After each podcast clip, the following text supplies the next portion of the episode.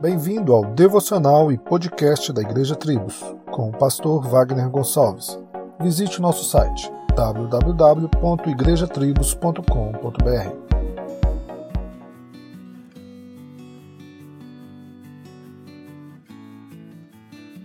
Em Hebreus 5,14 está escrito: O alimento sólido é para os adultos, para aqueles que, pela prática, têm as suas faculdades exercitadas para discernir não somente o bem, mas também o mal. Maturidade na fé também exige algo de nós. E é sobre isso que quero discorrer neste devocional.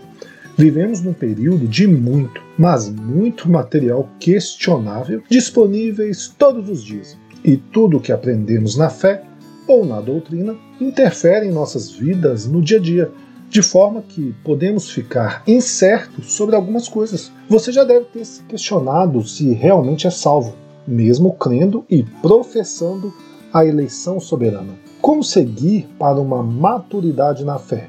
Buscando conhecimento ou tentando ser uma pessoa fiel às Escrituras?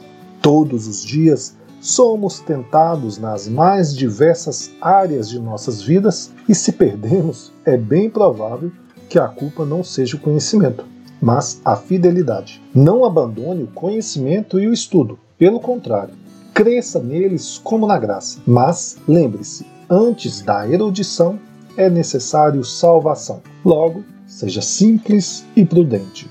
Solos Cristos, dele, por ele e para ele.